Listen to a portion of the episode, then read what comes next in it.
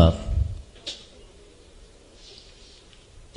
Kính thưa ni sư trụ trì chùa phước hải cùng à, tất cả ni chúng. Kính thưa toàn thể quý thân hữu tri thức.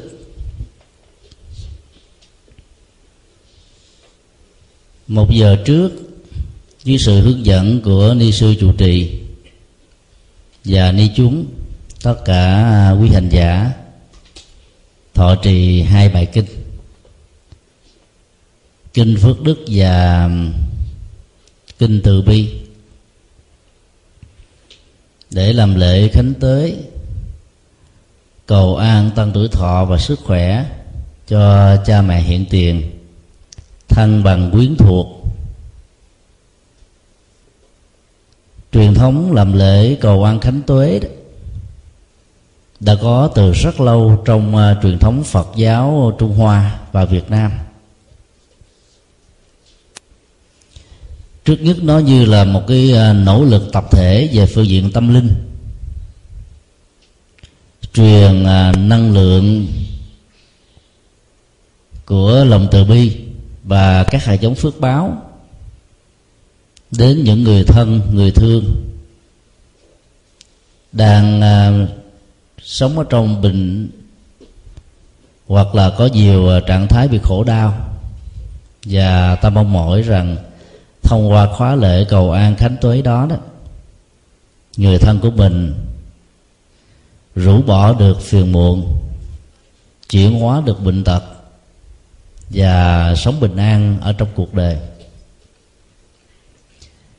Nhân đây chúng tôi xin ờ, chia sẻ về ờ, đề tài cầu an khánh tuế. Trong ờ, bài kinh phước đức ta thấy à, mỗi một bài kệ được xem là con đường để tạo ra phước báo và an lành. Trong à, tiếng Bali đó, bản kinh này gọi là Maha Mangala Sutta. Maha là lớn, Mangala là phước lành. Sutta là những lời dạy bản dịch việt ngữ ờ, được sử dụng khá phổ biến ở trong ờ, các truyền thống tại việt nam và cộng đồng việt nam ở hải ngoại. Thường dùng là kinh phước đức hay là phúc đức. Chúng tôi xin đề nghị ờ, đổi khái niệm phúc đức thành là phước lành hay là phúc lành, bao gồm hai yếu tố đó là phước báo và sự an lành. Phước báo là thành quả về đời sống vật chất mà con người có thể đạt được bao gồm sống trong một môi trường thuận lợi không có chiến tranh không hận thù không có tệ nạn xã hội không có lừa đảo.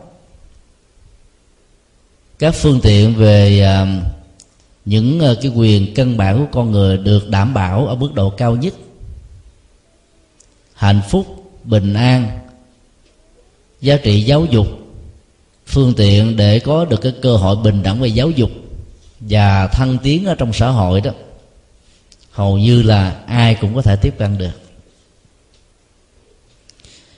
Để có được cái phước báo đó đó thì à, mỗi một bài kệ được đưa ra ở trong bản kinh này đó là một con đường và các hành giả phải thực tập đầy đủ 10 con đường. Thì ta mới có được phước báo trọn vẹn.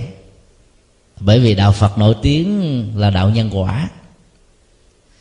Cho nên phước không do cầu mà có, mà phải gieo trồng.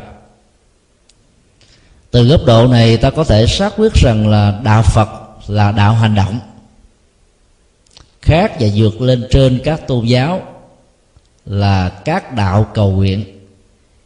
Giao khoán niềm tin vào đấng tối cao, tức là thượng đế dưới nhiều danh xưng khác nhau trong kinh thánh và theo học thuyết tôn giáo của họ.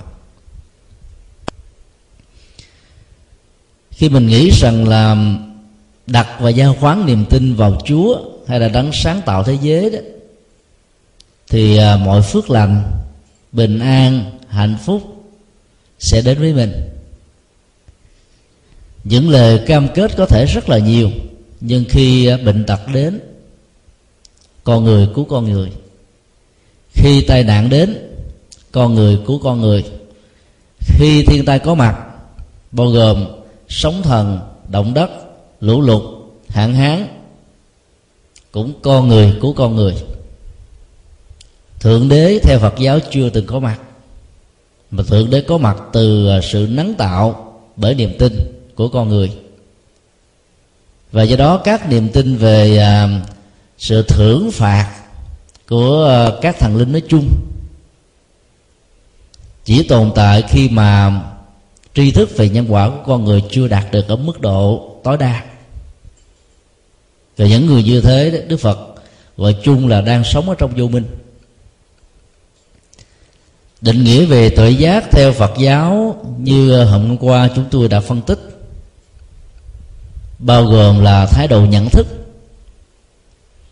và phương cách ứng xử trên nền tảng nhân quả, duyên khởi vô thường, vô ngã và lấy tứ diệu đế là phương châm để giải quyết tất cả các vấn đề. Người sống như thế được gọi là người có ờ, chánh kiến và có tự giác và ngược lại, vẫn được xem là còn sống ở trong dòng vô minh ngày à, 20 tháng 7 năm 1969 khi à, nhà khoa học gia đặt chân à, đầu tiên ở trên mặt trăng, thì động tác đầu tiên mà khoa học gia này tức là ông à, Neil Armstrong, làm đó là tạo ra dấu thánh giá để tạ ơn Chúa vì theo truyền thống này đó, sự sống giờ do Chúa ban. Hành động và lời quy ước đó đó như là một sự đền tạ. Nó có một phần à, của sự biết ơn và đạo đức của con người theo à, truyền thống của ca tô giáo nhưng theo phật giáo đó, thì không cần thiết. Là bởi vì ông còn sống là do con người. Chế tạo ra chiếc thuyền ờ, phi hành vũ trụ và đạt được cái trình độ kỹ thuật hoàn hảo. Cho nên thay vì cảm ơn chúa thì phải cảm ơn những người đã khám phá và phát minh ra chiếc thuyền à, apollo mà ông đã có mặt để à, khám hiểm mặt trăng. Nghĩa là đạo phật dạy con người là ơn nghĩa với con người, bao gồm à, ơn tổ quốc. Tức mỗi người đóng một vai trò thích hợp của mình tùy theo sở trường, để làm cho đất nước ngày càng đi lên. Ơn cha mẹ đã khai sinh và giới thiệu ta trong cuộc đời. Với tư cách là một con người ơn thầy cô giáo bao gồm thầy tâm linh những người hướng dẫn à, đạo phật cho chúng ta và bao gồm các thầy cô giáo thế học giúp cho ta có được cái tri thức và sống một cách uh, biết tận dụng được tri thức ở trong uh, sự phát triển nhân cách. Và cuối cùng là ơn chúng sinh tức là mọi thành phần xã hội. Nhờ mỗi người làm một chức nghiệp và ngành nghề. Cho nên bộ máy của xã hội được vận hành. Nhờ đó ta không cần phải à, trồng lúa, ta vẫn có gạo để ăn. Không phải làm thợ mộc, ta vẫn có nhà để ở, có bàn, ghế để sử dụng. Và ta đóng góp lại cho xã hội bằng sự biết ơn. Đó là trở thành một người giỏi về một lĩnh vực nào đó. Các ơn nghĩa này được đức phật đề cao ở trong à, tinh thần à, của học thuyết xã hội. Và đức phật à, khuyên chúng ta không nên nghĩ rằng là có một vị thượng đế và các thần linh tạo dựng ra vũ trụ. Như vậy là con đường tâm linh phật giáo là đặt nền tảng trên học thuyết nhân bản, lấy con người làm nền tảng và phục vụ cho con người. Vì hạnh phúc cho số đông, cho chư thiên và cho tất cả nhân loại nói chung. Như vậy là việc tạo ra phước báo đó, nó thuộc về à, hành động, có tự giác, đi ngược lại với à, các hành động bị ảnh hưởng bởi vô minh, hoặc là như là một phản ứng của lòng tham vị kỷ hay là lòng sân tiêu cực còn về sự an lành á, thì nó là cả một tiến trình chuyển hóa đời sống nội tại của tâm có rất nhiều người sống ở trong phước ao phước báo. Nhà cao cửa rộng tiện nghi vật chất đủ đầy. Nhưng nếu như một bế tắc tâm lý nào diễn ra mà không biết cách chuyển hóa nó đó thì mỗi tích tắc trôi qua sự um, ôm giữ nỗi đau về phương diện tâm lý đó là cách thức biến mình trở thành nạn nhân. Những người à, thiếu thực tập con đường tâm linh của nhà phật đó thường ôm cái hận thù và nghĩ rằng là ta sẽ có một cơ hội để trả thù. Do vì ôm cái mối hận đó đó mà rất nhiều người đã sống uh, mất hết ý nghĩa hạnh phúc. Đạo phật dạy rằng là sự chuyển hóa các cái uh, tâm lý tiêu cực là nghệ thuật để chăm sóc hạnh phúc cho bản thân. Cho nên sự an lành nó phải là một tiến trình chuyển hóa tâm. Do đó khi mà đọc bài kinh uh, phước lành đó ta nên nhớ cái chủ nghĩa hành động và thực tập này. Và bớt lại cái yếu tố của sự cầu nguyện nhưng thế vào đó đó là sự hồi hướng công đức. Vì cầu nguyện nó không có trong ờ, học thuyết của nhà phật. Phật giáo dạy chúng ta phát nguyện tức là mở tâm của mình ra rộng hơn hướng về tha nhân hướng về cuộc đời hướng về chúng sinh. Và đối tượng rộng nhất ở trong tình huống này đương nguyện chúng sinh ở trong uh, từng bài sám rồi tam tự quy y trước khi kết thúc một thời kinh, trong đó ta không hề thấy có câu nào đức phật dạy, đương nguyện ngã thân, tức là nguyện cho thân con, đương nguyện ngã gia nguyện cho gia đình con, đương nguyện ngã thân quyến là cầu cho thân quyến con. Không có. Mà kinh điển đức phật dạy là đương nguyện chúng sinh, tức là phát nguyện hướng về tất cả chúng sinh bởi vì à, khái niệm chúng sinh là một khái niệm rộng, trong đó bao hàm cha mẹ, thân quyến và tất cả những đối tượng được chúng ta quan tâm và chăm sóc. Cho nên thực tập theo con đường tâm linh Phật giáo thì tâm của mình nó mở rộng ra và tự động ta vẫn có được cái trách nhiệm hiếu kính với cha mẹ như là hai vị Phật trong nhà. Bài kinh ờ, từ bi là một nghệ thuật để ờ, chuyển hóa tất cả các hận thù mà con người có thể có.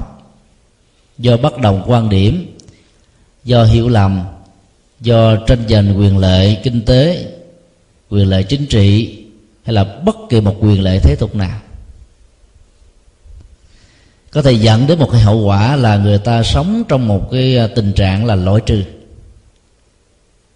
Như là mặt trời với mặt trăng như là ngày và đêm, như là ánh sáng và bóng tối. Các đảng phái chính trị trong lịch sử của nhân loại đều phần lớn có khuynh hướng ứng xử như thế. Trong cái đó, đạo phật dạy chúng ta là tinh thần hài hòa và cộng tồn trong hòa bình. Những bất đồng với nhau đó ta có thể giải quyết bằng con đường à, hòa đàm mà trong vòng à, mấy chục năm trở lại đây đó, liên hợp quốc đã sử dụng được các kỹ năng đó. Cho nên à, liên hợp quốc đã à, vào ngày 15 tháng 12 năm 1999 chính thức thừa nhận lễ ve sắc tưởng niệm ngày Đức Phật đản sinh, thành đạo và nhậm niết bàn là lễ hội văn hóa thế giới mà các tôn giáo khác các vị sáng tổ ra tôn giáo chưa từng được liên hợp quốc thừa nhận tương tự. Các tư tưởng về hòa bình, về bình đẳng, về các nhân cách cao thượng, về lòng vị tha, về sự phục vụ xã hội bên mình trong à, tinh thần vô ngã đó, nó đã trở thành phương chấp của rất nhiều con người tiến bộ trên thế giới, một cách tình cờ hay là một cách có tham khảo ta hãnh diện tự hào trở thành đệ tử của ngài vì ta được thừa hưởng cái gia tài tâm linh đó. Và bài kinh uh, từ bi dịch từ uh, tiếng Bali mà chúng ta vừa đọc tụng đấy là một cái nghệ thuật mà tất cả um, những người con Phật từ xuất gia cho đến tại gia trước khi đi ngủ quán chiếu và hành trì con người bị bệnh mất ngủ là vì ban ngày đó mình à, tư duy để cho nỗi lo nỗi sợ sự khủng hoảng và vượt căng thẳng ở trong việc làm ăn ảnh hưởng chi phối ta nhiều quá. Trong cái đó theo đức phật đó, giờ nào việc đó đến giờ đi ngủ ta không nên xem tivi cũng không nên để chuyện buồn vương vấn khống chế tư duy của mình. Và lúc đó ta chỉ còn nhớ hơi thở giấc ngủ sự bình an và muốn làm được như thế đó thì phương pháp quán về lòng từ bi đó là một nghệ thuật là một phép màu. Cái tiến trình của sự thực tập để ta có được à, bình an đó, theo đức phật trước nhất ta hướng về người ta tôn kính nhất là mẹ và cha. Nếu ai còn ông bà đó thì cũng cùng lúc đó hướng về ông bà rồi sau đó là những người à, ta thương, ta quan tâm, ta chăm sóc, tức là con cái, anh chị em, người thân quyến nói chung. Và sau đó vài giây thôi, ta phải hướng tâm rộng hơn một chút xíu, những người dân. Rồi sau đó nữa, bao gồm luôn những kẻ xem ta là kẻ thù, nhưng ta không nên xem họ là kẻ thù hay là đối thủ. Rộng hơn nữa đó thì cái đường kính của lòng từ bi được phát ra từ việc thực tập này đó là ta quán chiếu luôn tất cả các loài động vật, cũng thương quý mạng sống của mình. Và do đó đó, chúng cũng cần có cái quyền được bảo hộ sự sống.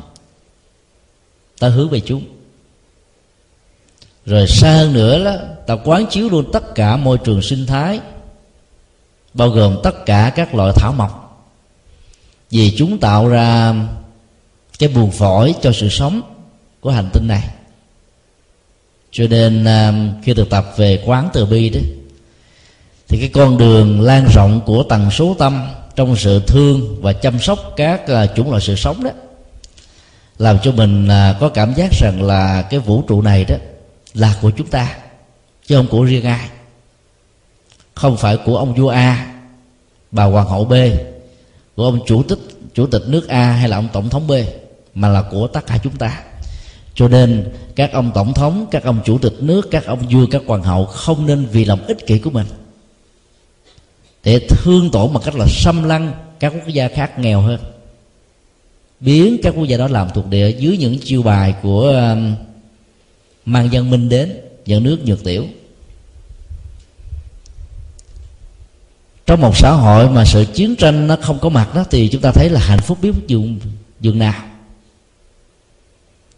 Những chàng trai mới lớn không phải trở thành chiến sĩ, rồi nằm xuống vì biên cương bờ cõi, cho nên có thể phục vụ sức trai của mình cho vấn đề phát triển xã hội. Và theo đó hận thù đó nó cũng không có mặt.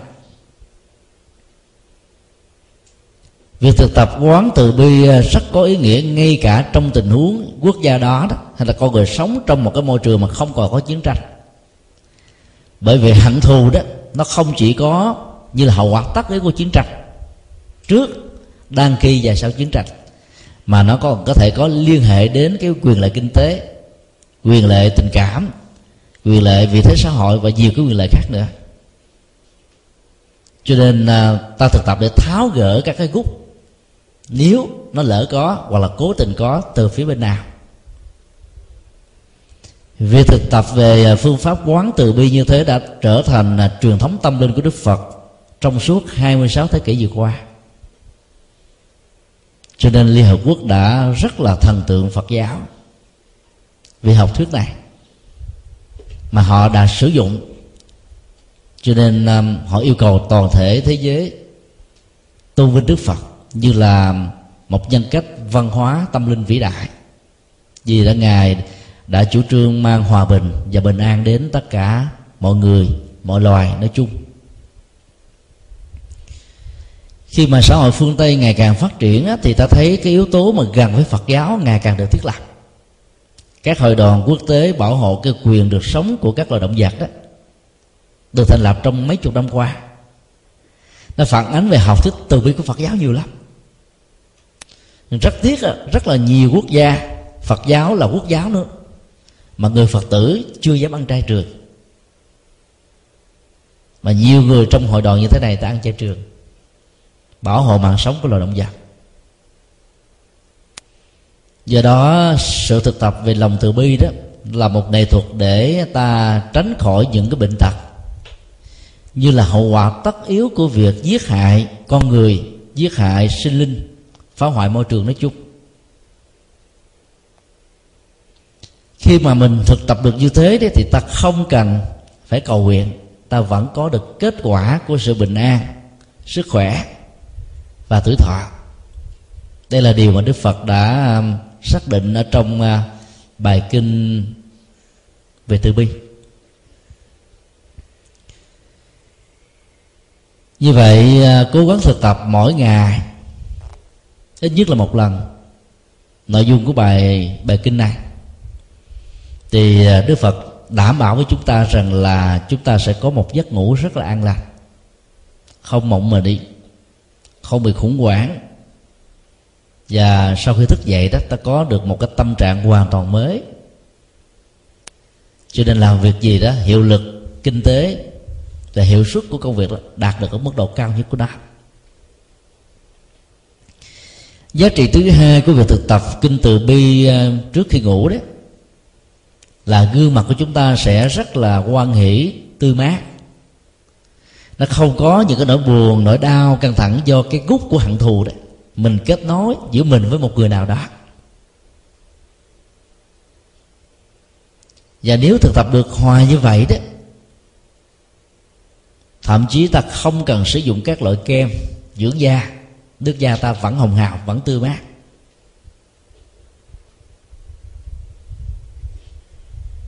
Điều thứ ba, người thực tập kinh từ bi sẽ không có những cái chứng bệnh tai biến mạch máu não, những chứng bệnh về à, tim mạch. Rồi những chứng bệnh do cơn giận và những cái phản ứng tâm lý của cơn giận tạo ra rồi từ đó đó, tuổi thọ được đảm bảo cái chết của họ đó, thường được diễn ra một cách rất là nhẹ nhàng và thư thái.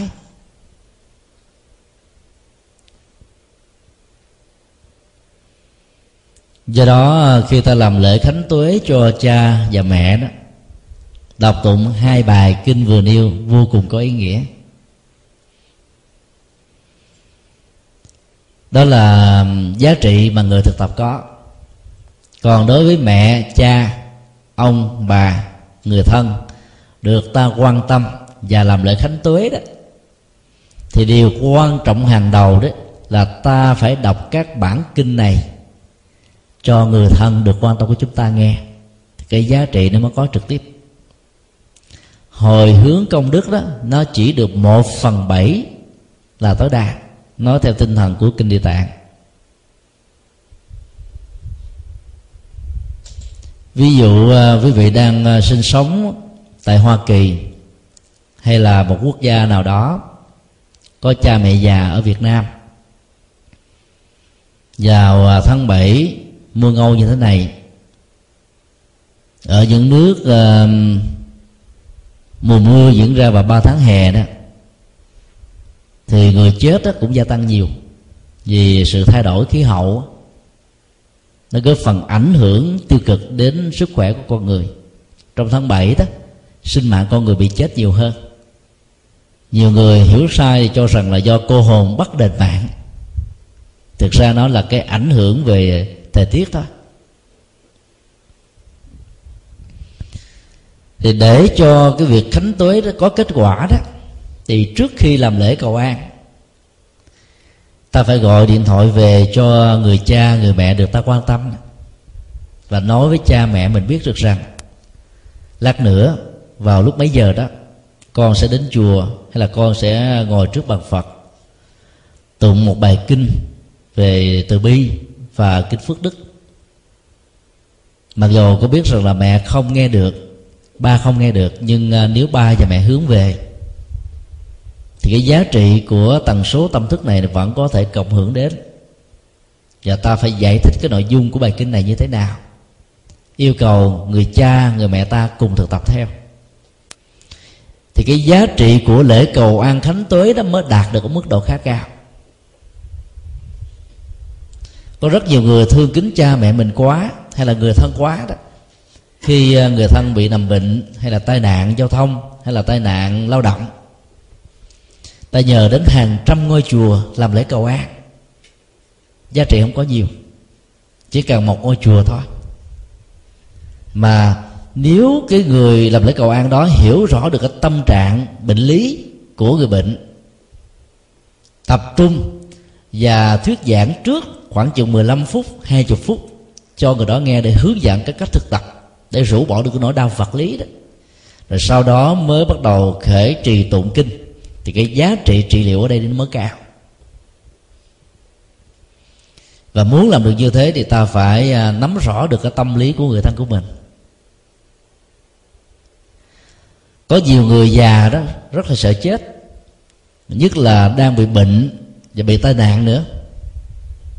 Niềm tin về tam bảo của họ không có sâu. Khi thấy nhà sư mặc áo vàng đến, sợ liền có lần à, chúng tôi được thỉnh mời làm lễ cầu an. Cánh tuế cho một cụ già 83 tuổi. Ông đang bị à, bệnh à, bán thân bất toại chùa giác ngộ với một số chư tăng và các phật tử hộ niệm đến. Mặc y hậu chỉnh tề. Vừa vào, gặp ông đó. Ông nói với con cháu liền, thôi mời mấy ông thầy tu vậy đi. Mời ba hộ niệm vậy đi. Ba đâu có muốn chết đâu đừng chù cho ba chết. Hiểu ý được ông chúng tôi đã cởi áo tràng ra cởi y ra mặc cái áo uh, tu sĩ bình thường đó. Và yêu cầu tất cả các phật tử cũng cao cởi áo lễ ra không mặc áo uh, áo tràng nữa. Ngồi nói chuyện thăm viếng thôi. Và chuyển đề tài liền. Nói chúng tôi đến để thăm viếng cụ thôi. Biết cụ đang nằm bệnh rồi hỏi thăm cụ đau như thế nào. Cụ nói là bị chứng bệnh ung thư gan đó. Nó làm đau nhói. Và nó có khuynh hướng là trương sình à, cái bụng lên. Nước bắt đầu nó à, làm cho bụng lớn ra. Mỗi ngày phải rút nước ra thì à, mới cảm thấy nó thoải mái, nó bớt đau. Thì chúng tôi biết rằng đó là cái chứng bệnh sơ gan cổ trướng. Vì chức năng của gan nó không còn lọc được nữa cho nên không ăn thì đói, đau chịu không nổi mà ăn vào là chương sinh lên thì thường mạng sống của những người như thế chỉ kéo dài trong vòng khoảng chừng à, 3 tháng mà thôi. Phước lắm thì được 4 năm tháng. Chúng tôi đã sử dụng bài kinh um, mà ngài xá lệ phất và ngài a nan đó được đức phật cử đến thăm viếng cư sĩ cấp cô độc khi ông bị tuổi à, tuổi già già bệnh hành hạ bài kinh đó được ngài xá lợi phất hướng dẫn rất là đơn giản và chúng tôi đã hướng dẫn lại cũng cùng cách thức tương tự. Chúng tôi yêu cầu ông à, hãy thực tập. Thân thể này bao gồm đất nước gió lửa và 36 thể trượt đó. Không phải là cái của tôi một cách vĩnh viễn. Từ lúc ta có mặt trong bào thai của người mẹ ta, ta vay mượn nó đến bây giờ 83 năm. Và phải biết rất rõ mình đang vay mượn chứ không phải là của mình. Cho nên không để cho cái ý thức nó bị kẹt ở trong cái thân thể già nua bệnh tật 83 tuổi này. Chúng tôi yêu cầu ông lập nhẩm ở trong đầu này. Ông đã làm theo. Sau đó chúng tôi yêu cầu ông là hãy thực tập rằng là dòng cảm xúc với sự biết nỗi đau, biết hạnh phúc không phải là tôi, và tôi không bị kẹp vào hai trạng thái cảm xúc này. Ý niệm quá tâm tư và nhận thức phân biệt không phải là tôi. Và do vậy tôi không nên để mình bị kẹp vào ba thứ đó. Đó là trọng tâm của bài à, thực tập vô ngã, mang tư cách trị liệu cho những người đang bị bệnh và muốn kéo dài tuổi thọ, vượt qua được nỗi đau ông thực tập khoảng chừng à, được nửa tiếng rồi chúng tôi hỏi thăm về à, gia đình. Hỏi ông à, có lo lắng cho đứa con nào, cho người thân nào hay không? Ông nói bây giờ có mấy đứa cháu, con ông hết lo rồi. Nhưng lo cháu, bởi vì con đi làm, cháu ở nhà, sinh hoạt gần gũi với ông, hàng ngày, hàng giờ. Ông chỉ sợ rằng là nếu mà ông ra đi đó, thì con cháu của ông ai sẽ chăm sóc, vì cha mẹ nó phải bận công ăn việc làm chúng tôi khuyên ông á, là đừng nên quá bận tâm. Ông cứ giữ sức khỏe của mình và cứ thực tập như thế. Và mấu chốt của sự thực tập này là làm sao để nhận diện được rằng là tất cả những à, nỗi đau đó của thân tất cả những à, nỗi khổ của tâm đó nó chỉ có hai chỗ để bám víu là thân và tâm.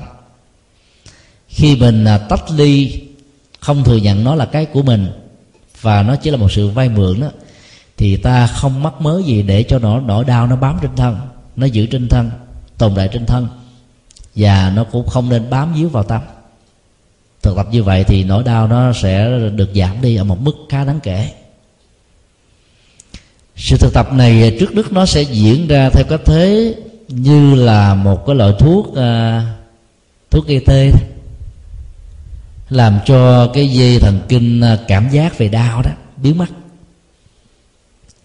Và nỗi đau về vật lý đó không vì thế mà là khống chế cái nỗi khổ về tinh thần. Thì dần già đó cái người bị bệnh à, sẽ sống thản nhiên thôi. Ta biết rất rõ là có nhiều chứng bệnh đó, khi bị vương nó vào ở giai đoạn cuối đó nó chỉ tồn tại cho mạng sống người đó khoảng chừng 3 tháng đó thì vấn đề còn lại là làm sao để giúp cho người đó được bình an. Cái quan trọng và cái phương pháp của nhà Phật là dạy chỗ này. Chúng ta đừng nghĩ rằng là khi mà mình à, tổ chức một cái khóa lễ cầu an là người đó có thể được sống hoài, không chết. Và bệnh đang có sẽ được hết. Hay là tai nạn à, ập đến gia đình của mình rồi tụng một thời kinh là nó hết trơn. Hiểu như thế thì nó không đúng về nhân quả đâu bệnh tật nó có mặt với con người như là một tiến trình tự nhiên trên cơ thể thôi. Lệ thuộc rất nhiều vào các yếu tố sau đây. Chế độ sinh sống, bao gồm ăn, uống, ngủ nghỉ, lao động, nghỉ ngơi và sự làm chủ hay là không làm chủ được dòng cảm xúc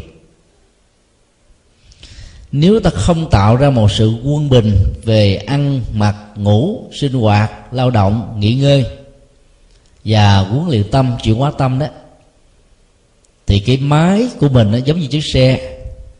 Chạy một ngày là ba, bốn trăm mao thì nó phải giảm tuổi thọ. Vàng đồng sẽ bị rơi sớm hơn là những chiếc xe. Chạy một ngày chỉ có vài chục mao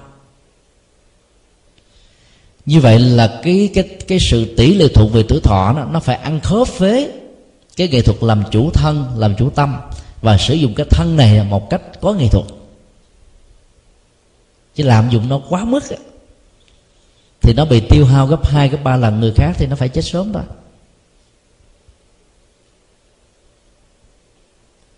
Thì khi à, cụ già 83 tuổi đó đó, nghe hướng dẫn, bắt đầu ông à, cảm thấy à, hài lòng ông không còn sợ nữa. Và chúng tôi không hề tụng kinh. Chỉ nói để giúp cho ông hiểu. Rồi sau đó chúc tụng ông bằng những lời à, đẹp nhất. Mong mỏi ông sớm được bình phục. Cái đau nó vẫn tiếp tục diễn ra. Nhưng mà nó không ảnh hưởng đến tâm lý của ông nhiều như là trước khi ông chưa biết được Phật giáo. Vấn đề của lễ hộ niệm cầu an là nằm ở chỗ này có một số tình huống ờ, những cái chứng bệnh về à, tâm lý đó, nó đè nặng và làm khống chế cái chứng bệnh vật lý. Nghĩa là bệnh nó ít, nhưng mà bệnh tâm thì nhiều. Cho nên nó khi bị một cái chứng bệnh rồi họ ám ảnh, tưởng tượng, cộng thêm cái nỗi sợ hãi về chết, sợ về bệnh, sợ mình không có được cái cơ hội để hưởng cái gia tài, sự nghiệp và phước báo mình tạo ra, làm cho cái chứng bệnh nó nó trở nên là nghiêm trọng hơn, phức tạp hơn khổ đau hơn. Thì một cái khóa kinh cầu an đó, diễn ra ngay cái giường của người đang nằm bệnh nó sẽ có một cái tác dụng trị liệu tâm lý rất lớn. Ta phải hướng dẫn cho bệnh nhân đó phải có cái niềm tin đối với tam bảo. Và ta cũng phải giải thích một cách căn bản nội dung của bài kinh mà ta sẽ đọc tụng cho họ nghe. Còn nếu như ta đọc hoàn toàn bằng chữ hán đó, cái tác dụng nó ít hơn đọc làm sao cho người nghe hiểu và thực tập theo mới có tác dụng. Cho nên quý vị có thể chọn bài kinh à, phổ môn, nếu đó là một hành giả từ đầu tông. Bài kinh dược sư, nếu đó là một hành giả của đông phương đông phương tông. Hoặc là quý vị có thể chọn danh hiệu của một đức phật nào đó, mà người bệnh này đã có một cái niềm tin và lòng tôn kính rất lớn hay là ta đọc uh, các bài kinh phước đức và lòng từ bi hoặc là những bài kinh um, hướng dẫn về 16 phép quán niệm hơi thở. Nói chung bài kinh nào mà người đó thích nhất thì cái tác dụng trị liệu nó mới có. Thì lúc đó đó cái người bệnh có cảm giác rằng là người thân người thương không bỏ rơi mình. Cái nỗi cô đơn buồn chán sẽ được giải phóng và cái sự chấn an tâm lý bắt đầu nó có mặt ta thấy rằng là tất cả mọi người đang đứng bên ta, ủng hộ ta, vì tha cho hạnh phúc của ta. Cho nên nỗi đau đó nó được an ủi và nó được giảm đi mấy chục phần trăm. Khi niềm tin đối với phật và pháp được tăng trưởng mức độ cao nhất, niềm tin ở vị sư hay là sư cô được thỉnh mời làm lễ cầu an đó được thiết lập. Thì lúc đó đó, cái cảm giác về tôn giáo đó đã xuất hiện. Và nhờ đó, người này nương vào lời kinh chủ tâm vào lời kệ chủ tâm vào cái khóa lễ. Cho nên ý thức của họ đó, nó được tách ly khỏi cái cơn bệnh đang khống chế hiện hành. Làm cho cái đó cảm thấy rằng là mình được bình an. Và sau cái khóa lễ, họ có cảm giác và đạt được sự bình an thật sự. Cái tác dụng um, ảnh hưởng về phương diện tâm lý đến đời sống vật lý là điều được Đức Phật dạy ở trong học thuyết duyên khởi nó tác động đa chiều. Có những cái à, cơn đau về thân đó nó làm ảnh hưởng khủng hoảng tâm lý. Có những sự định tĩnh về tâm đó sẽ ảnh hưởng tích cực làm cho cái đạo vật lý được giảm đi. Thân và tâm không tồn tại một cách biệt lập với nhau. Hỗ trợ. Và do đó các cái phương diện của khóa lễ cầu an đó ngay cái giường bệnh đó, có tác dụng trị liệu rất lớn. Có nhiều người trong cái khóa lễ cầu an đó, họ đạt được quyền ước và họ nghĩ rằng đây là sự mầu nhiệm của đức phật hay là mầu nhiệm của vị bồ tát. Niềm tin đó nó có giá trị trị liệu vẫn tốt thôi. Nhưng ta phải đặt ra một câu hỏi, tại sao cũng có rất nhiều người làm khóa lễ tương tự với lòng thành kính tương tự nhưng họ vẫn bệnh bệnh họ vẫn không hết? Câu trả lời của phật giáo không phải là ở chỗ thành tâm hay không thành tâm. Mà vì cái hạt giống về sức khỏe, hạt giống về tuổi thọ đó, ở cái người hết bệnh này đó, đã được gieo trồng. Và cái khóa lễ cầu an với sự tập trung cao, hồi hướng công đức. Cho nên theo gì, theo tiến trình bình thường nó phải diễn ra lâu hơn. Thì ngay cái khóa lệ đó nó đạt được như một chất xúc tác cho những cái hạt giống chưa chín mùi, nó được chín vú ở một mức độ tương đối còn những người nào đó hạt giống về phước báo, về tuổi thọ, về sức khỏe ít quá, thì có cầu đi nữa, nó vẫn không đạt được. Ngoài cái sự đạt được về sự chấn an, nhẹ nhàng rũ bỏ thực tập để cho nỗi đau nó được rơi rụng. Cho nên, dù tiếp cận à, cái khóa à, tụng kinh cầu an dưới góc độ trị liệu tâm lý, thông qua con đường tôn giáo, hay là sự thực tập để mà chuyển nghiệp đó thông qua các khóa lễ sám hối thì ta phải biết rằng là cái ảnh hưởng trên cơ thể của người bệnh là có thật. Nhất là những người già, ảnh hưởng về mặt cảm á, và họ phải à, dễ tay chạm với cuộc đời lớn lắm. Cho nên à, ta phải khéo sớm thăm tối giếng, an ủi, dỗ về, làm cho người đó à, rũ bỏ được cái cảm giác sợ hãi thì ta giúp cho tâm người đó được bình an. Những người bị à, chứng bệnh à, sơ gan cổ trướng thường được khuyên là hãy bầm con à, ốc bu và cho người bệnh đó ăn sống. Một ngày ăn chừng 10 cho đến 20 con đó, thì cái tiến trình sơ gan nó sẽ giảm đi một cách đáng kể. Thay vì 3 tháng là chết, người đó có thể sống được 6 tháng 5 tháng. Nhiều phật tử rất phân vân là không biết có nên làm theo cái lời khuyên của các nhà đông y gia truyền hay không. Khó trả lời, bởi vì nó liên hệ đến mạng sống con người mà. Khi được hỏi, chúng tôi thường trả lời rằng, quý vị cứ đặt ra các tình huống liệu cái việc ăn các con ốc bu như thế này có làm cho người đó sống thêm nữa không?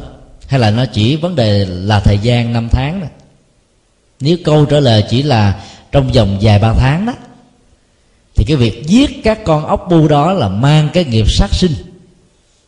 Nó vượt qua được cái ờ, cái cái, cái chết trong uh, nghe thức khác kéo thêm vài tháng nhưng ta lại gieo cái sát nghiệp đến vài chục đơn vị mỗi ngày.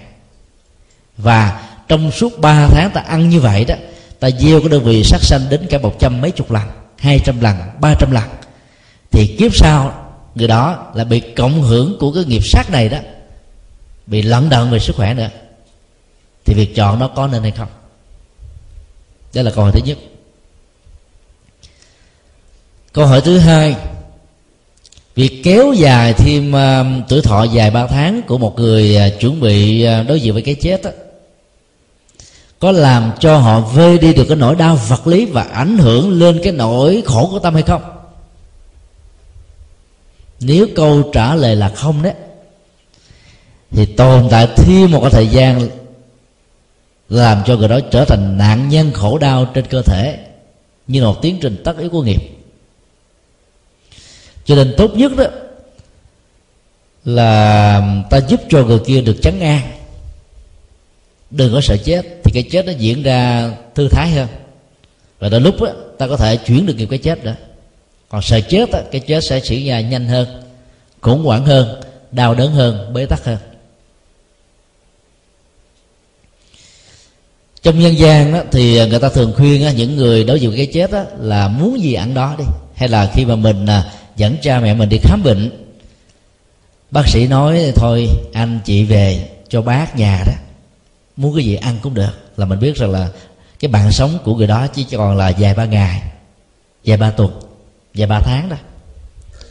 Là người phật tử ta không nên chiều theo như thế. Hưởng thụ nhiều quá, mà hưởng thụ vào những cái mà nó có thể gieo nghiệp đó, nguy hiểm hơn đó cho nên ta phải khuyên cha mẹ mình là hạn chế những cái tiêu thụ sát nghiệp mà nếu có thích ăn những loại thịt cá đó thì làm mua những loại làm sẵn đó để không gieo nghiệp trực tiếp. Cuối cuộc đời mà hưởng thụ nhiều quá đó thì sự tái sanh là một trở ngại. Ta vẫn làm cho người đó có cảm giác hài lòng nhưng đừng để cho người đó bị sợ hãi diễn ra tham đắm diễn ra chấp trước diễn ra. Vì à, tái sanh ở trong tình trạng tâm lý như vậy đó sẽ là một, một sự bế tắc và đã gặp nhiều cái à, trở ngại ở trong kiếp sau. Nếu ta tin chết không phải là hết.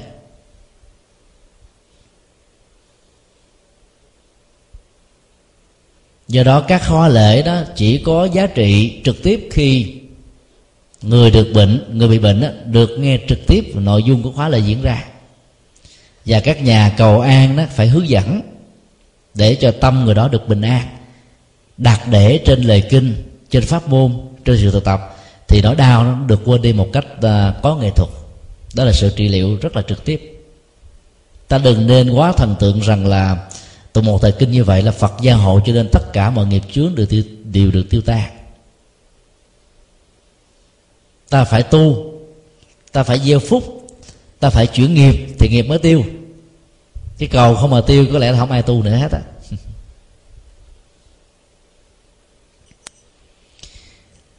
Năm 80 tuổi, Đức Phật đã qua đời ở tại cây Ta La Sông Thọ Kusinaga quý Phật tử có nhớ là ngài chết có bệnh hay là không có bệnh không? Có ai nhớ không? Ngài chết như thế nào? Dạ. Dạ. Có nhiều vị à, trả lời rất đúng là ăn trúng nấm độc chết. Đó là ta nói tắt ra khi chúng nấm độc thì diễn đi, sẽ diễn ra là gì? Bệnh mà trong kinh đại bán niết bàn đức phật mô tả rất là kỹ về cái chứng bệnh của ngài. Thường thì đức phật dạy tất cả những vị xuất gia đó nằm nghiêng về phía bên phải.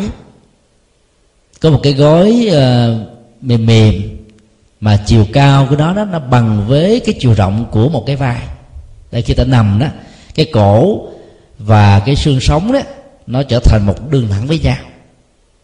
Thì cái cách nằm như thế này đó nó được gọi là nằm theo thế của con sư tử. Nó hợp với cái quy luật vận hành của vũ trụ. Cho nên là sức khỏe được đảm bảo hơn là ngủ trong tư thế nằm sấp dễ bị ác mộng hay là dễ bị à, các cái dục tính đó, nó đòi hỏi. Còn ngủ theo tư thế ngửa đó thì à, nó cũng không được tốt. Như là tư thế nằm nghiêng về phía bên phải. Những ngày trước khi chết đó, thì à, đức phật là đã nằm theo tư thế đó. Và bản kinh mô tả đó đức phật đau ở trong cái bao tử. Mà bây giờ mình có thể nói một cách suy luận rằng là có thể ngài bị đau cái cuốn bao tử đó. Đau dữ lắm. Nhưng nước mặt nét mặt của ngài vẫn thản nhiên. Khác với chúng ta là rên la có nhiều người đó ngoài cái rên la đó thì còn bấu cái tay mình vào cái thành giường ghi lại gồng cái cơ thể lại để phóng thích cái nỗi đau ra bên ngoài. Như một sự cưỡng để cho nỗi đau nó nó bị à, khống chế. Còn đức phật thì không cần làm như thế. Nỗi đau nó nó vẫn tắt liệm nhẹ nhẹ từ từ rồi nó không còn nữa. Bởi vì ngài làm chủ được dòng cảm xúc. Để làm được việc đó, đó thì bản kinh mô tả là đức phật đã à, nhập vào thì thứ nhất, thứ hai, thứ ba, thứ tư của dục giới, rồi bốn thiền sắc giới và cuối cùng là diệt thọ tưởng định, tức là vô hiệu hóa cảm giác và ý niệm hóa. Hai cái làm cho nỗi đau có mặt. Đức Phật đã vượt qua hoàn toàn một trăm phần trăm nỗi đau vật lý của thân Đức Phật giảng bài kinh à, Di giáo, tức bài kinh cuối cùng theo truyền thống Bắc Tông sau đó ngài mới qua đề trong sự thản nhiên. Như là một người đang nằm một giấc ngủ an lành. Câu chuyện lịch sử ờ, có thật này đó, cho chúng ta một cái ờ, suy nghĩ rằng là bệnh là một quy luật mà đức phật cũng phải trải qua nữa, huống hồ là ta. Đức phật là trong những năm cuối cuộc đời đó từ tuổi 70 trở đi đó thì ngài có một vị bác sĩ cá nhân tên là Jivaka. Mỗi khi um, bị đau đó thì bác sĩ này đã chăm sóc ngài tư vấn cho ngài về cái chế độ um, thuốc thảo mộc đó. Đó là những cái dữ liệu uh, lịch sử ta không phủ định được dành nó đề nghị chúng ta là nên tiếp xúc với đức phật qua góc độ lịch sử. Để ta thấy là ngài cũng như là một con người như chúng ta thôi. Có xương có thịt có cha mẹ được sinh ra lớn lên. Sau năm sống khổ hạnh ở trong rừng rồi là kết quả của sự khổ hạnh đó là bệnh tật. Nhưng ngài đó tu chứng đắc cho nên đó, ngài làm chủ được cảm xúc làm chủ được bản thân của ngài một trăm phần trăm. Do đó ngài bị chết hiểu chứ nếu là những người khác thì đã chết sớm rồi. Và bệnh nó phải có thôi. Nhưng ngài làm chủ được cái bệnh. Không để cho cái nỗi đau nó khống chế ngài. Và tượng đức phật làm nhất bàn đó, được tạc theo cái tư thế là nằm nghiêng về hướng phải. Nhẹ nhàng lắm. Với nụ cười rất là thoải mái. Đức phật còn à, cần đến bác sĩ. Thì huống gì chúng ta? Có nhiều người bệnh không đi không đi nhà thương, không nhờ đến bác sĩ, không chịu đi khám. Cứ nghĩ rằng là chỉ cần tụng một cái thời kinh hay là một cái khóa lệ sám hối là hết nghiệp. Đâu đơn giản như thế. Ta phải phân định là nghiệp nó bệnh nó có ba dạng. Bệnh vật lý, ta phải đi cầu bác sĩ, thay vì cầu an. Bệnh tâm lý, ta nhờ đến các nhà tâm linh, các nhà sư, các sư cô giải thích, phân tích để giải phẫu. Cái nỗi đau đang ngấm ngầm trên tâm, trên cảm xúc do lòng tham, lòng sân, lòng si và nhiều cái yếu tố tâm lý tiêu cực khác ảnh hưởng. Và loại thứ ba hiếm thấy nhưng vẫn có, đó là bệnh nghiệp, tức là nghiệp nó hành mình. Tình huống bệnh nghiệp được định nghĩa là người đó sống rất là có khoa học, ăn uống, ngủ, nghỉ, làm việc, thể thao và làm chủ được cảm xúc rất là bài bản. Khi mà người mẹ sinh ra đó, không phải là sinh non thiếu ký, không phải sinh dư. Và trong lúc mà 9 tháng mang thai đó, người mẹ cũng không hề ăn nhiều độc tố quá ảnh hưởng trực tiếp qua cái dao rồi người này sinh ra mà cái bị bệnh tật liên miên. Thì ta biết rằng là cái bệnh đó, nó thuộc về nghiệp hành thì lúc đó ta sám hối cái nghiệp quá khứ đó, nó sẽ làm giúp cho cái bệnh này được chống lành bệnh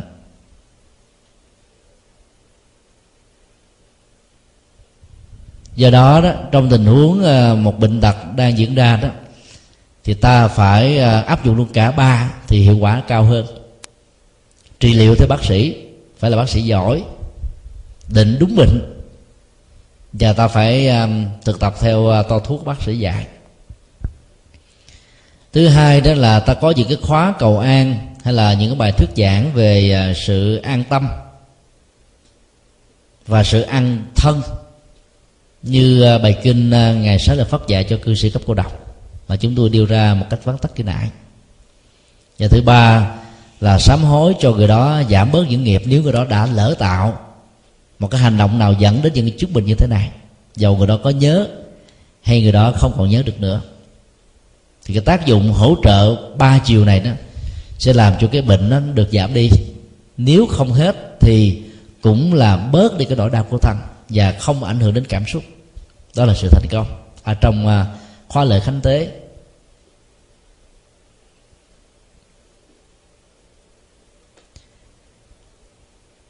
Bài kinh à, chủng đức thứ 22 của kinh Trường A Hàm. Thuộc lại một câu chuyện rất là có ý nghĩa. Vị Bà La Môn tên chủng đức Sona Danda, Là một người à, tỷ phú thời đó. Có niềm tin tôn giáo là Bà La Môn. Rất là thuần thành. Cứ trung bình mỗi năm một lần đó, ông tổ chức làm lễ đại tế đàn.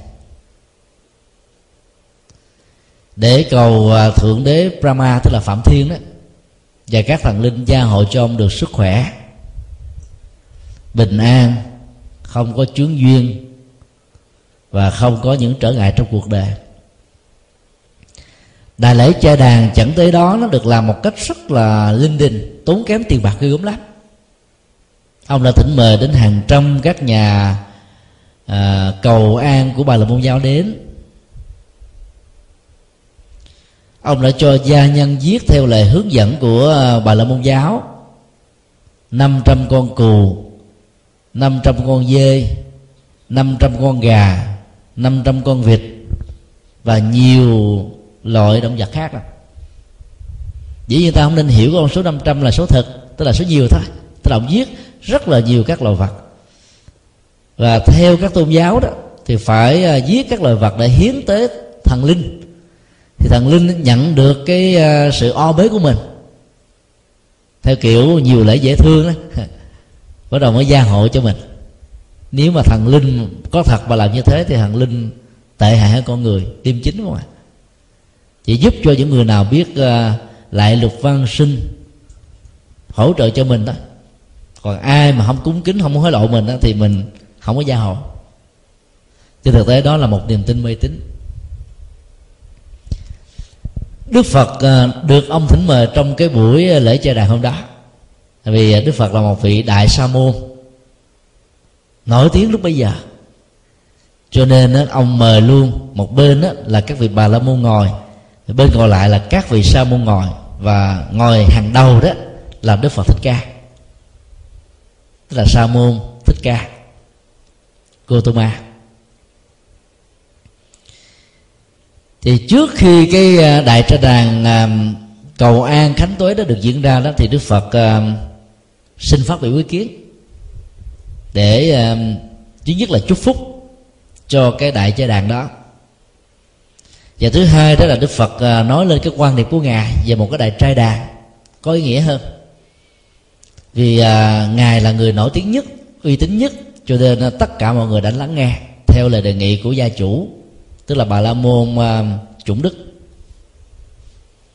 Đức phật phân tích đó, là ông đang ở cái tuổi à, về chiều muốn có thêm được tuổi thọ nên mừng khánh tuế nhưng lại ra lệnh cho biết bao nhiêu người giết hàng trăm hàng nghìn các à, loài động vật.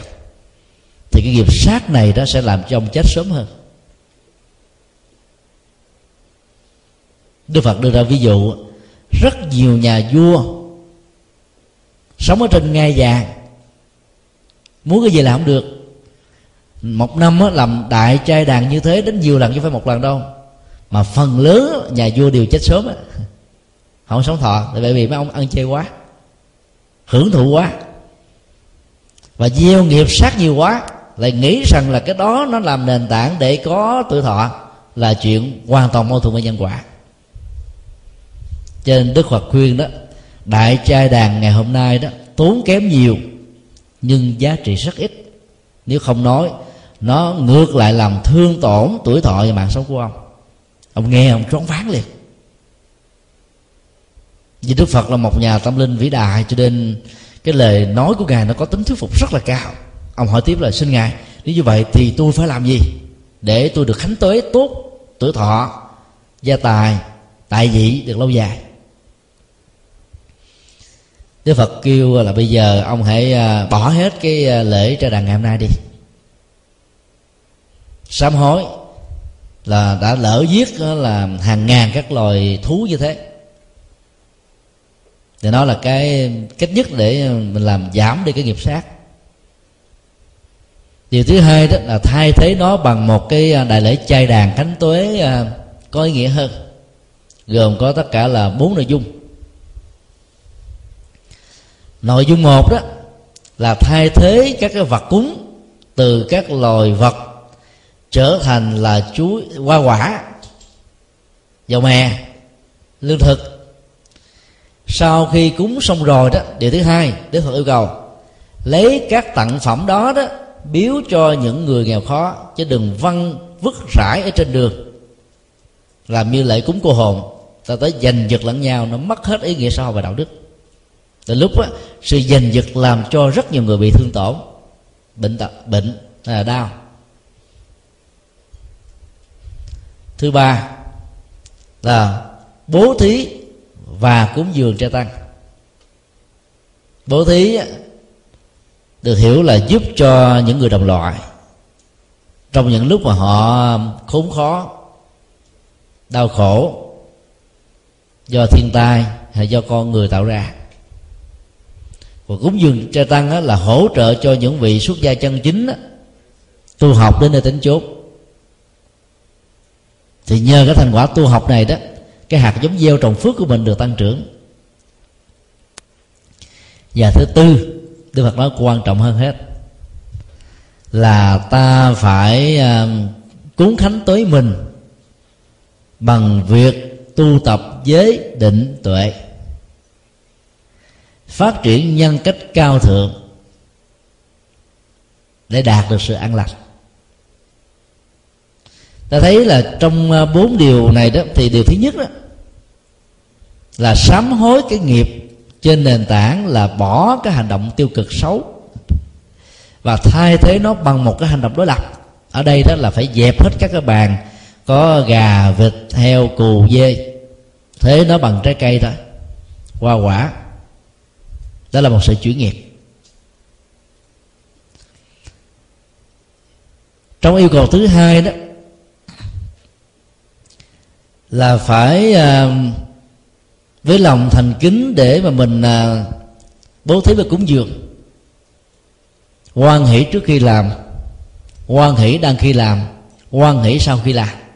Ta không tiếc nuối vì ta biết rằng đó là một nghĩa cử cao thượng ta giúp cho cuộc đời giàu cho người đó có biết ơn mình hay là dông ơn. Hoặc là đền ơn bằng cách là trả quán. Ta vẫn quan hỷ. Vì ta biết rằng là lúc mình giúp đó, nó là một hành động tốt. Còn cái người này làm xấu họ chịu nhân quả chính họ thôi. Ta không nên tiếc nuối hối hận về việc đã làm. Việc làm tốt không nên hối hận. Còn những người xấu như thế thì ta tránh trong tương lai thôi. Còn việc tu tập ờ, đạo đức sống một cái đời sống thiền định thì đâu có nỗi đau nào nó bám trên mình được. Thì tội giác được phát sinh. Thì đây là cái cách mà ta làm lễ tế đàn quan trọng nhất. Ta khánh tới một cách có kết quả nhất. Mình không có sống có đạo đức, không sống có định tĩnh, lúc nào cũng sợ hãi, lo rầu, rồi buồn phiền, bực dọc. Thì cái này nó là những yếu tố làm giảm tuổi thọ. Mà mình không cải hóa nó thì có làm lễ, cũng không có tác dụng gì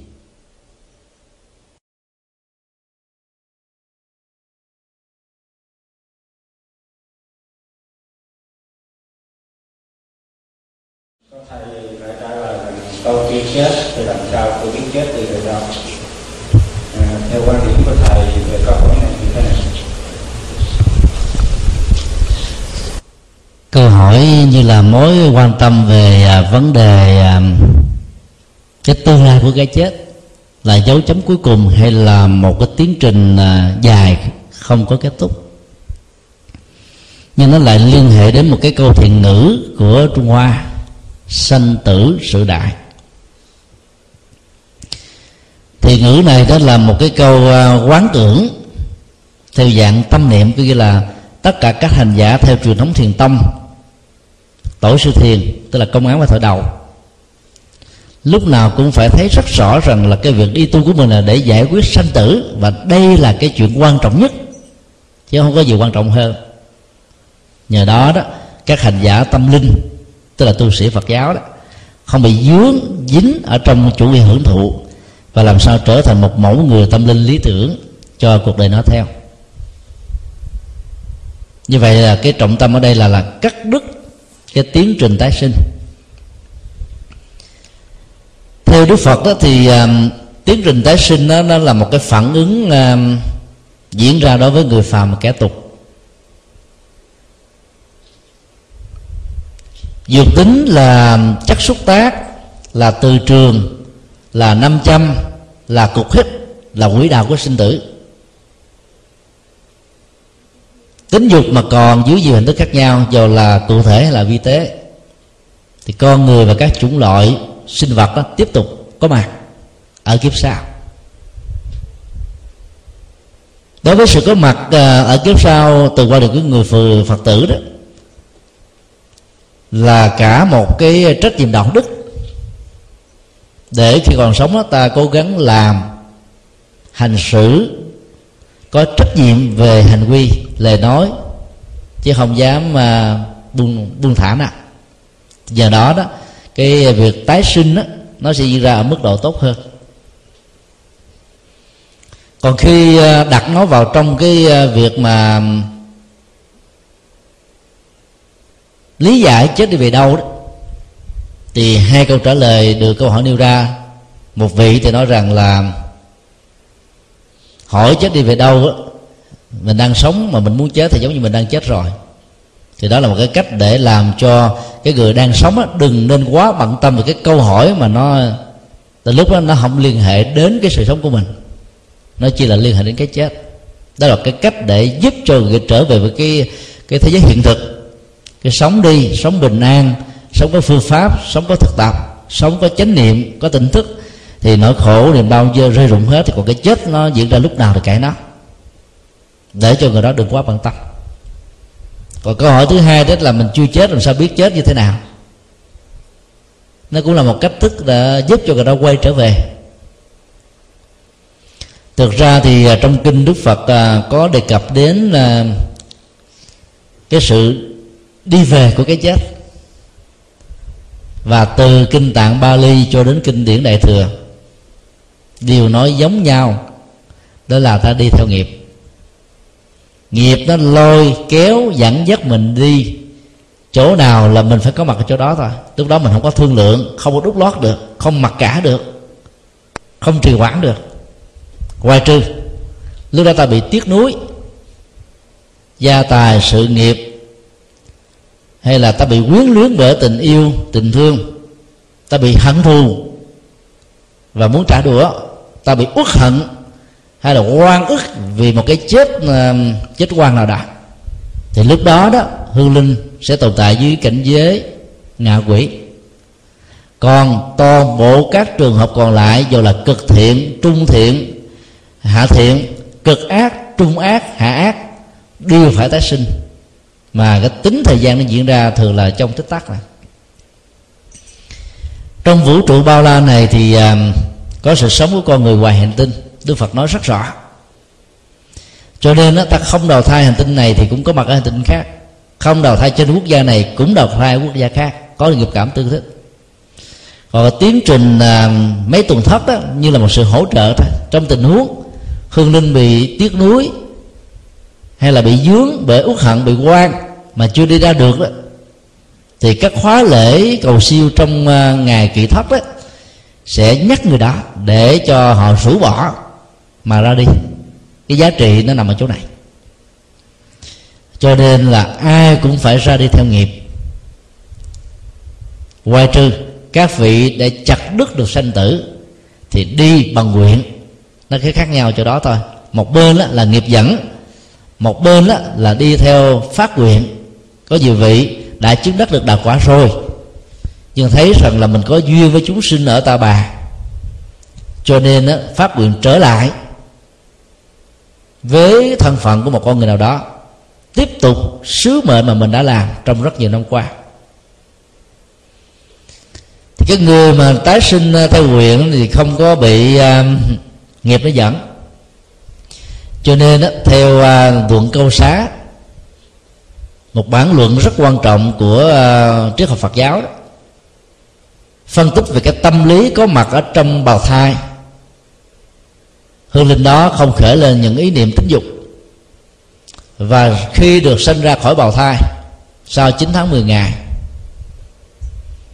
nhân cách đó cũng không bị ảnh hưởng bởi tính dục. Và sống một cuộc đời à, như là có căn lành về hạt giống tâm linh.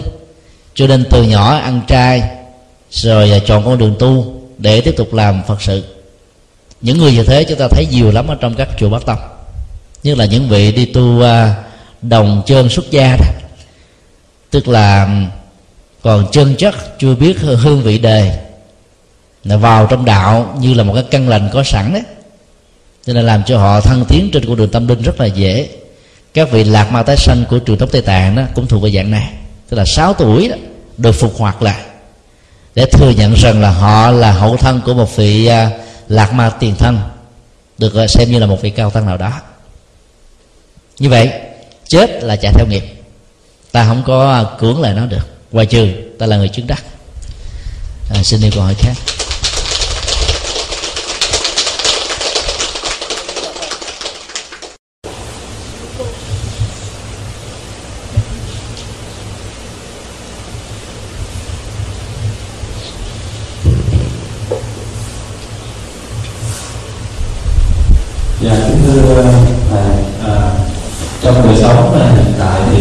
ta bị ờ, nhiều tố khác nhau. À, thì làm thế nào để mà chúng ta à, xác nhận và à, nhận quyền và xác lập được một vị cư sĩ và một vị cư sĩ Phật giáo chân chánh à, không bị sự tác động và bất cứ một cái à, thế lực trị đảng phái hay là tôn giáo nào là sẽ thành công à, chúng con không trả lời câu hỏi này thì hơi đi xa đề tài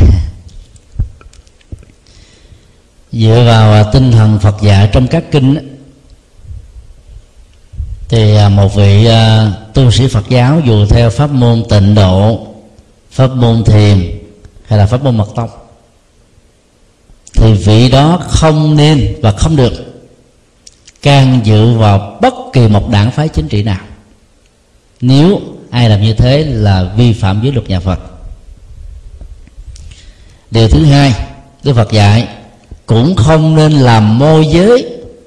Cũng không nên để cho người khác sử dụng mình như là một công cụ. Cũng không nên tình nguyện trở thành một công cụ cho bất kỳ ý thức hệ chính trị nào. Vì đức phật nói rất rõ là chính trị nào rồi cũng trôi qua. Phật pháp thì trường tồn. Ta thấy trong lịch sử của nhân loại ở các quốc gia, vài chục năm, nhiều nhất là trăm năm, hai trăm năm, cái chính thể đó phải bị tan rã thay thế bởi một chính thể mới. Còn phật pháp đó thì trường tồn.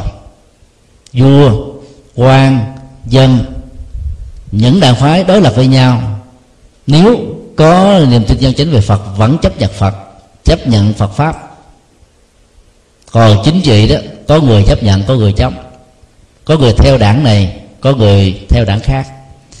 Cho nên đức phật đã khuyên là người xuất gia nó phải rũ bỏ hết tất cả các khuynh hướng chính trị bởi vì đó, chính trị, mặc dù lúc đầu nó được hiểu như là nghệ thuật quản trị một quốc gia, nhưng về sau đó, nó được hiểu theo một nghĩa rất xấu.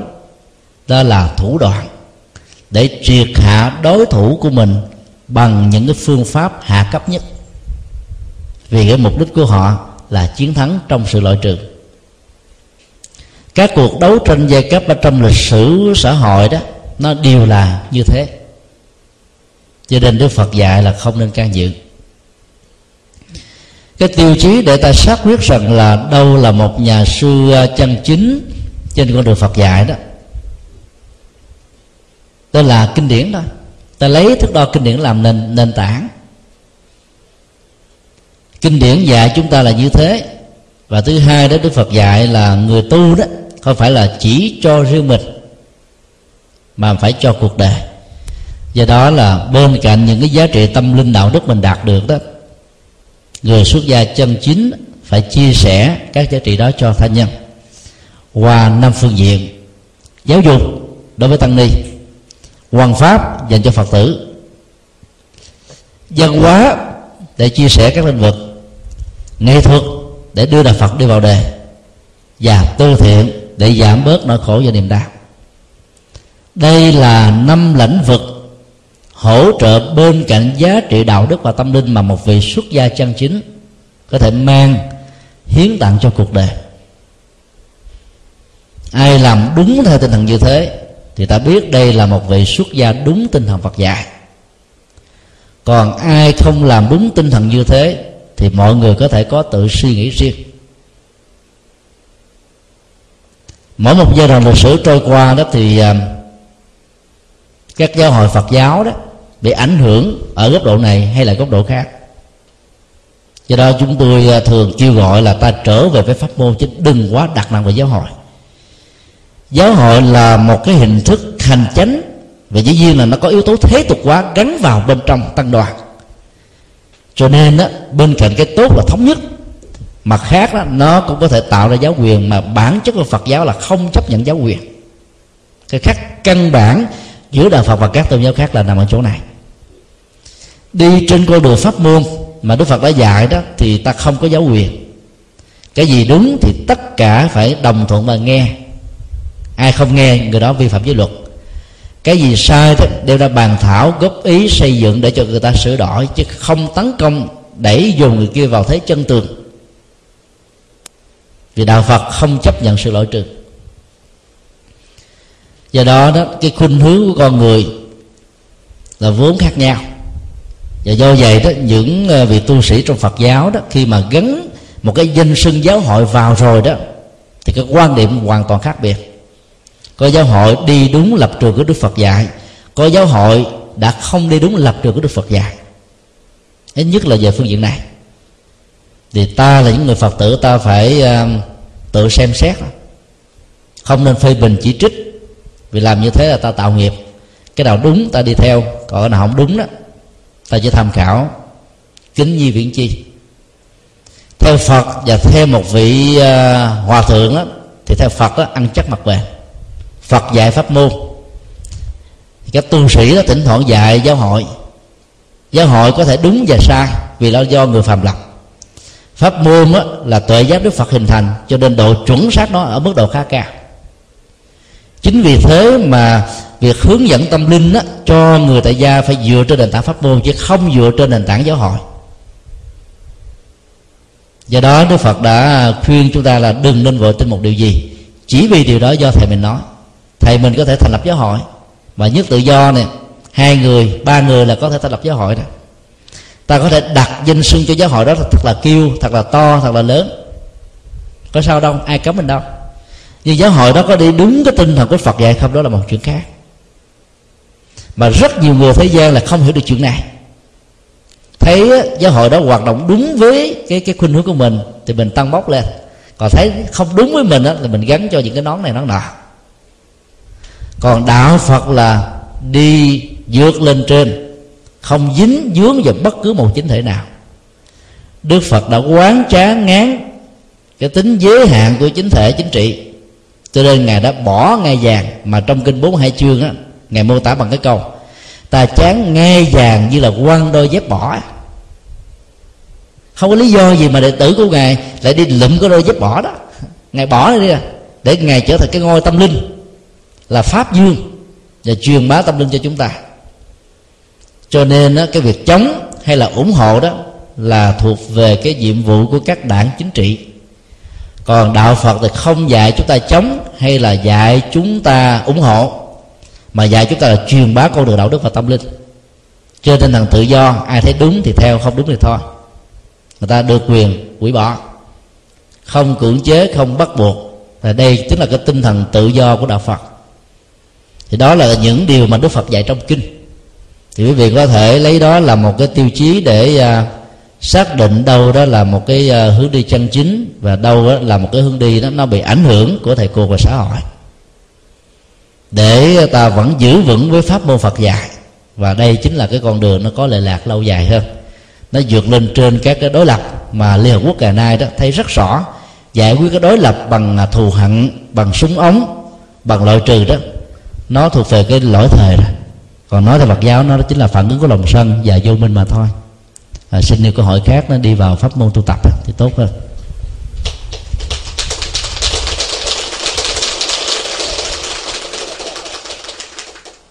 À, chú chú mở cái nút lên này à, bây giờ thầy giảng cái bài kinh vừa rồi thì con thấy rất rõ ràng trong cái hành đấy không có gì phải thắc mắc hết. Nhưng mà con xin là thắc mắc một cái là xin hỏi thầy là một cái bào thang ở trong bụng mẹ là chỉ có 10 ngày. Vậy thì cái hương linh nó nhập vào một thời điểm nào? Hương linh à, câu hỏi à, rất là thú vị.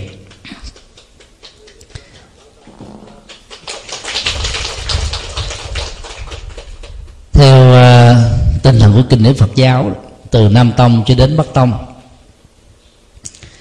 hương linh có mặt ngay lúc sự giao hợp giữa người nam, người nữ được diễn ra.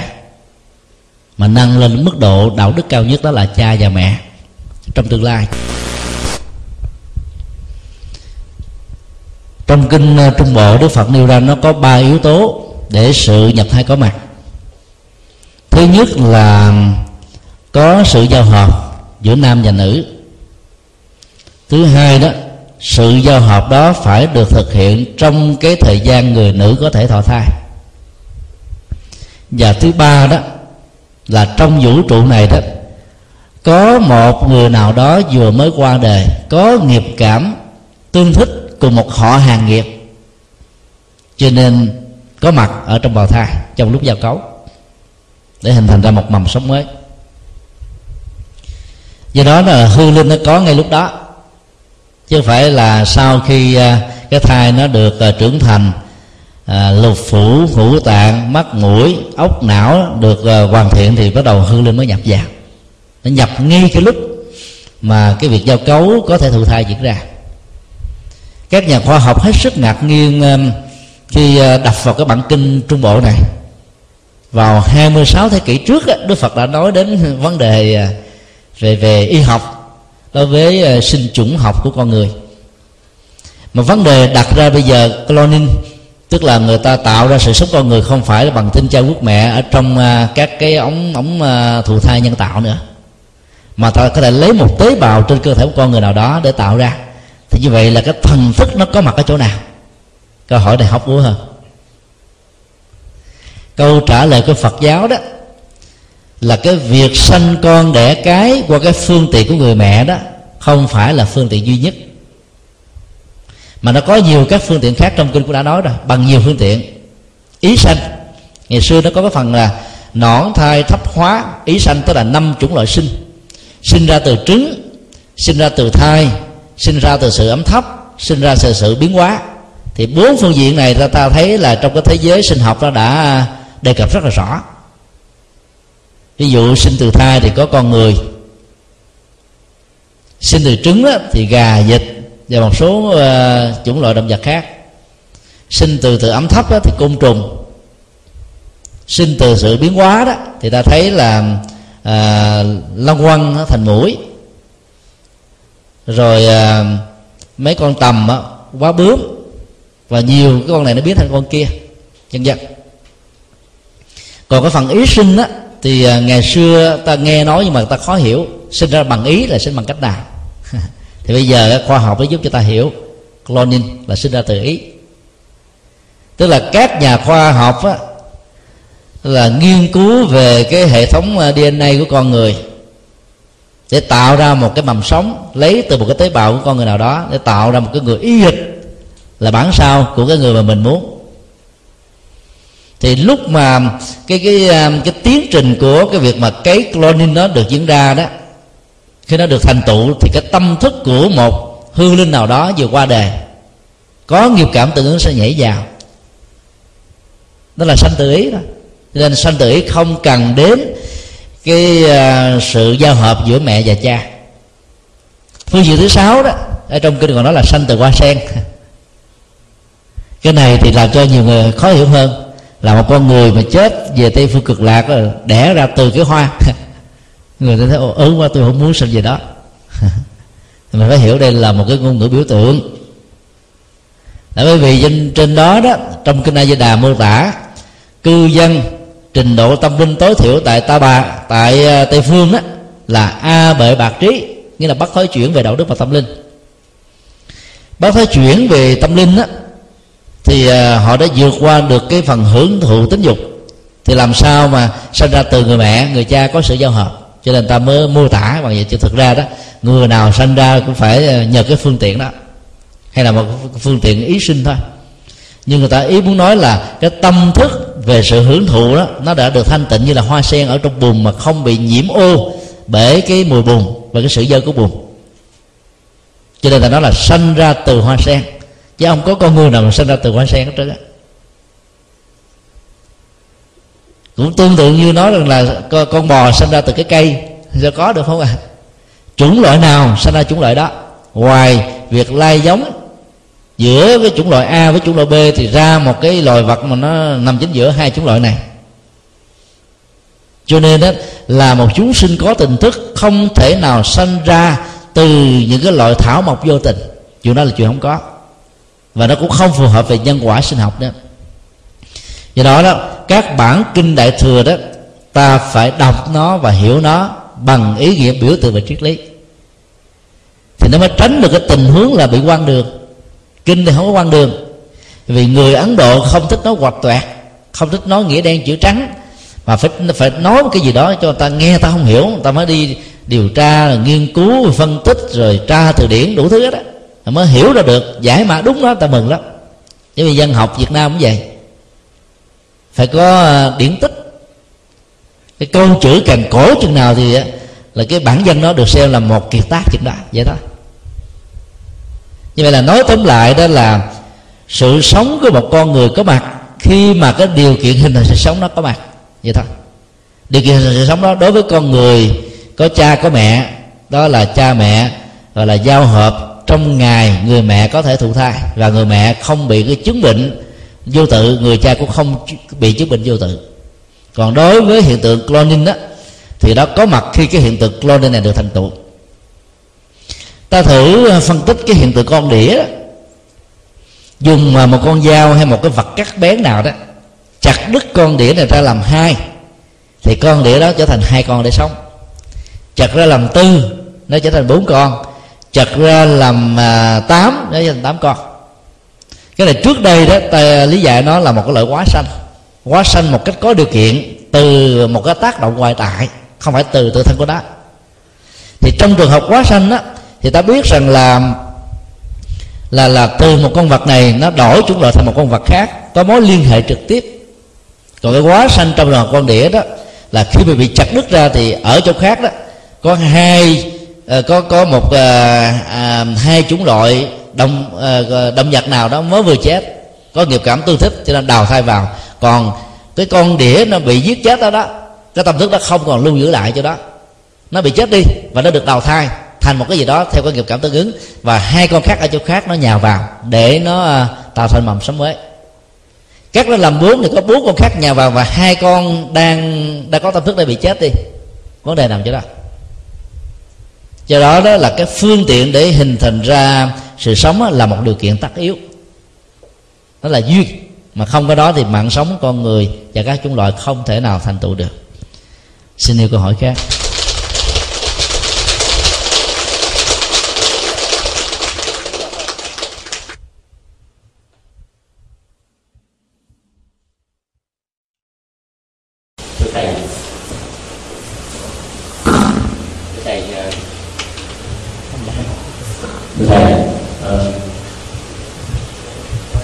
nhiều khi thức tập cơ mà thì cái cái cái đau đớn thức tập có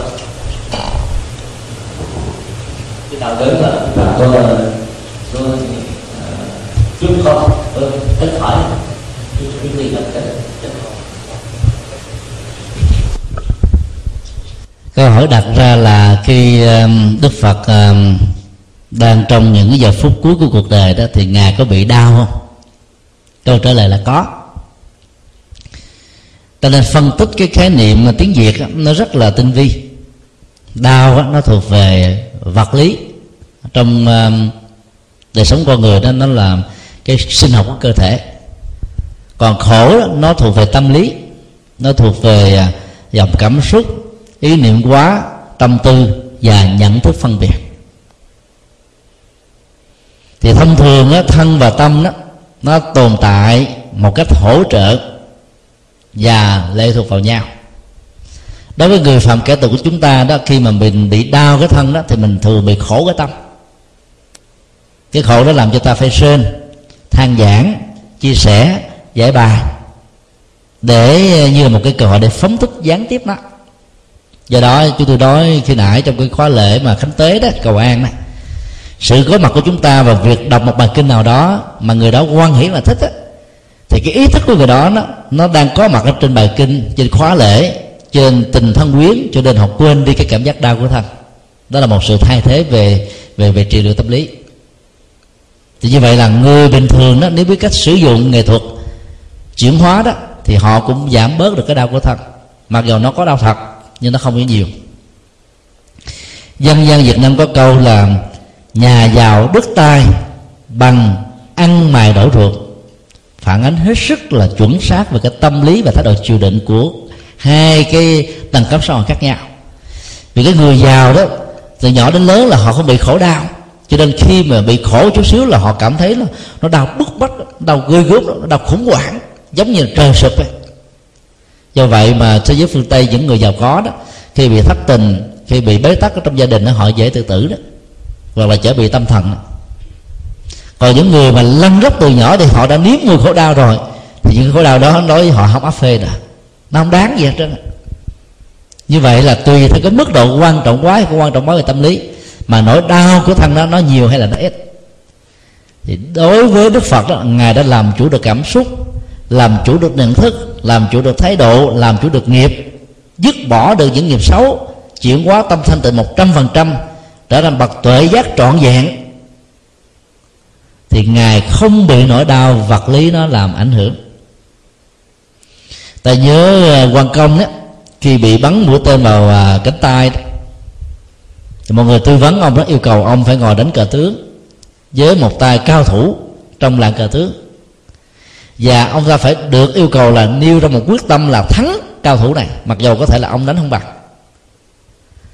Vì là một tướng nổi tiếng mà nếu thua cao thủ này đó, mất uy tín đi, cho nên ông tập trung cao độ từng nước đi. Không phải chỉ tính từng nước đi một mà phải tính trước 10 nước, hai chục nước. Nhờ cái sự tập trung vào cái việc tính các nước đi giữa bên mình và đối phương, cho nên cái đau trong lúc mà dùng cái mũi dao mổ vào cái làn da thịt của ông ông ông bớt đau vì lúc đó đâu có thuốc tê đâu. Đó là một nghệ thuật. Ly tâm hóa cái ý thức ra khỏi nỗi đau của thân để cho cái khổ đó, nó không ảnh hưởng. Đó là những cái kỹ năng. Còn bây giờ ta chích thuốc tê thuốc mê vào ngay cái vùng đau để cho cái này nó nó làm cho cái cảm giác đau nó bị tê liệt nó không đưa về cái thần kinh trung ương để ta không có một nhận thức là ta đang bị đau. Cho thực tế cái đau nó vẫn có còn đức phật thì không dạy chúng ta dùng những cái thủ thuật như vậy. Vì nó làm như thế đó nó sẽ giảm trí nhớ và nó dẫn đến nhiều cái phản ứng phụ tức là tạo ra những loại bệnh tật khác. Còn ngày dạy chúng ta vận chuyển uh, tâm thức để vượt qua nỗi đau một cách có nghệ thuật. Không quan trọng quá nó làm cho nó giảm bớt đi. Theo cái kiểu uh, đau lớn trở thành giống ăn mày đổ ruột mà không có gì. Và thứ hai nữa là chuyển tâm mình qua một đối tượng khác thì nó đau nó bớt đi. Rồi quán chiếu thiền, thực tập niệm phật, hay là trì tụng mặt chú đó, miễn là tâm mình được chuyên nhất vào trong cái việc tụng niệm thọ trì này thì nó đau nó cũng giảm bớt. Cho nên đức phật nó chỉ có đau về thân chứ không có đau về tâm. Và chúng ta là đệ tử của ngài. Nếu làm đúng theo sự hướng dẫn này thì chúng ta cũng có thể vượt qua được cái nỗi đau của thân ở một mức độ tương đối. Xin được câu hỏi khác.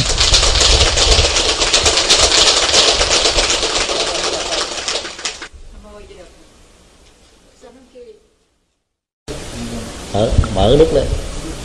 Nam mô di đà phật. Thưa thầy, duy thức có một cái câu hỏi xin thầy à, trả lời là gì?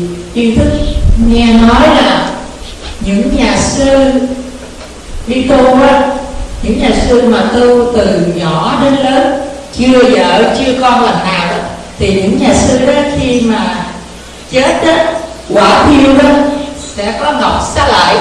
Còn những nhà sư mà tu mà đã có vợ, có con qua rồi đó, thì khi mà quả thiêu, mặc dù nhà sư đó tu già cái chết, nhưng mà vẫn không có ngọc xá lợi.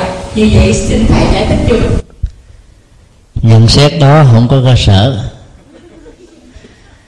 Đức phật thích ca có vợ trước khi đi tu, sau khi chết ngài có xá lợi. Gần đây nhất là hòa thượng thích thiện hòa, một vị cao tăng của thời cận đại. Có vợ, có cháu đi tu sau khi chết thiêu, ngài cũng có xá lợi. Như vậy, việc có xá lợi nó không liên hệ đến trước khi đi tu là có đời sống gia đình, tức là có hoạt động tính dục hay không. Mà nó là cái chuyện sau khi đi tu đấy, ta giữ đúng được cái này. Thì với một cái nguyện ước về cái tình hình sức khỏe ở tình của người, mà có người dù tu chân chất vẫn không có xá lợi, có người tu chân chất lại có xá lợi trong ờ, vài trăm ngàn tình huống hay là triệu triệu tình huống diễn ra trong lịch sử tu sĩ của Phật giáo đó không phải một vị tu chứng đắc nào chết đó, cũng đều để lại xá lợi cả. Cho nên ta không nên lấy xá lợi làm yếu tố đông đo tính điếm về mức độ chân tu về phương diện là giữ đúng giới hay là không giữ đúng giới của một người tu. Vì chuyện đó không quan trọng xá lợi nó chỉ là một cái um, cái tính phật để giúp cho ta đó tăng trưởng thêm lòng tin. Mà nếu nó được gắn liền với sự nguyện ước nào đó đó như ngày hôm qua chúng tôi phân tích về à, xá lợi của bồ tát quảng đức à, xá lợi của um, ngài tam tạng pháp sư kumala tập để minh chứng cho một cái việc làm nào đó là đúng để tạo niềm tin cho người ta về giá trị chân lý này. Còn rất nhiều việc còn lại đó không hề có quyền ước, có xá lợi gì. Cho nên khi chết thiêu, không có. Tình trạng sức khỏe của từng người là hoàn toàn khác nhau. Cho nên đó là dưới cái ờ, tác dụng quan học, trong lúc thiêu đấy thì có ờ, cái nó còn lại có cái là nó tiêu mất hết. Không sao hết. Do đó chúng ta đừng lấy đó làm làm ờ, bằng chứng về cái vấn đề chứng đắc. Dạ, hay là giảng sinh, hay là chân tu. Và ngược lại, không có đó là không chứng đắc, không giảng sanh, không chân tu. Một vấn đề khác là chúng tôi cũng xin chia sẻ thêm. Tức là có nhiều à, vị à, đánh giá là ai đi tu từ thời nhỏ thì vị này sẽ không có bị bệnh tật. Mà nếu bị bệnh tật là tôi không đúng. Nó như vậy nó cũng sai. Thì bệnh tật nó thuộc về cái quả của đời sống trên cơ thể nếu như một vị cao tăng nào sử dụng quá nhiều cái thân thể này cho các vị phật sự, thì vị cao tăng đó cũng phải bị tổn thương họ thôi. Và kết quả là ngài sẽ bị mất sớm. Ngài tăng triệu là một vị cao tăng của phật giáo trung quốc, chết ở tuổi 33 tác phẩm nổi tiếng của ngài là tăng triệu luận. Gọi tắt là triệu luận là một tác phẩm phản ánh về nền dân học bát nhã tánh không tuyệt vời, sâu sắc vô cùng. Và các sinh viên tiến sĩ về phật giáo đại thừa, không ai là không đọc qua. Như là một cái bài một cái bản dân bắt buộc. Nhiều vị lạc ma trong ờ, nhiều vị đạt ma, đạt lai lạc ma trong suốt 13 đời đó, không phải là vị nào cũng sống trên 60 tuổi. Người ta vẫn xem các ngài là những vị ờ, phật sống hay là hóa thân của các vị bồ tát. Do đó nó tùy theo nguyện, rồi tùy theo cái chế độ sống mà tuổi thọ của con người trở thành dài hay là ngắn. Cho nên ta không nên lấy đó để làm thước đo là tu đúng hay là tu sai. Điều thứ ba là có nhiều người đó là bệnh một cách đau đớn và thậm chí là dẫn tới tình trạng hôn mê trước khi qua đời. Thỉnh thoảng ta vẫn nghe mô tả về hòa thượng a hòa thượng b hay là ni trưởng a, ni trưởng b nào đó. Ta cũng đừng nên lấy đó mà nói rằng là vị này chắc lẽ là tôi không đúng. Cho mới có một cái nghiệp quả nó nặng như thế là bởi vì trong cái tiến trình sự sống của chúng ta đó có nhiều kiếp ta tạo những cái nghiệp rất là xấu. Rồi kiếp này ta phải trả quả. Hay là do vì mình à, sinh hoạt nó không đúng khoa học không đúng với quy luật của sức khỏe cho nên dẫn đến những cái chứng bệnh mà kết quả là có sự hôn mê. Cho nên đừng nên vinh vào đó để đánh giá là tu đúng hay tu sai. Có phước nhiều hay có phước ít. Mà vấn đề ở chỗ là cái việc ra đi đó là bản thân của người ra đi đó có làm chủ được cái sự ra đi của mình hay không bằng chánh niệm và tỉnh thức hay không mới chính là điều quan trọng. À, xin điều câu hỏi khác.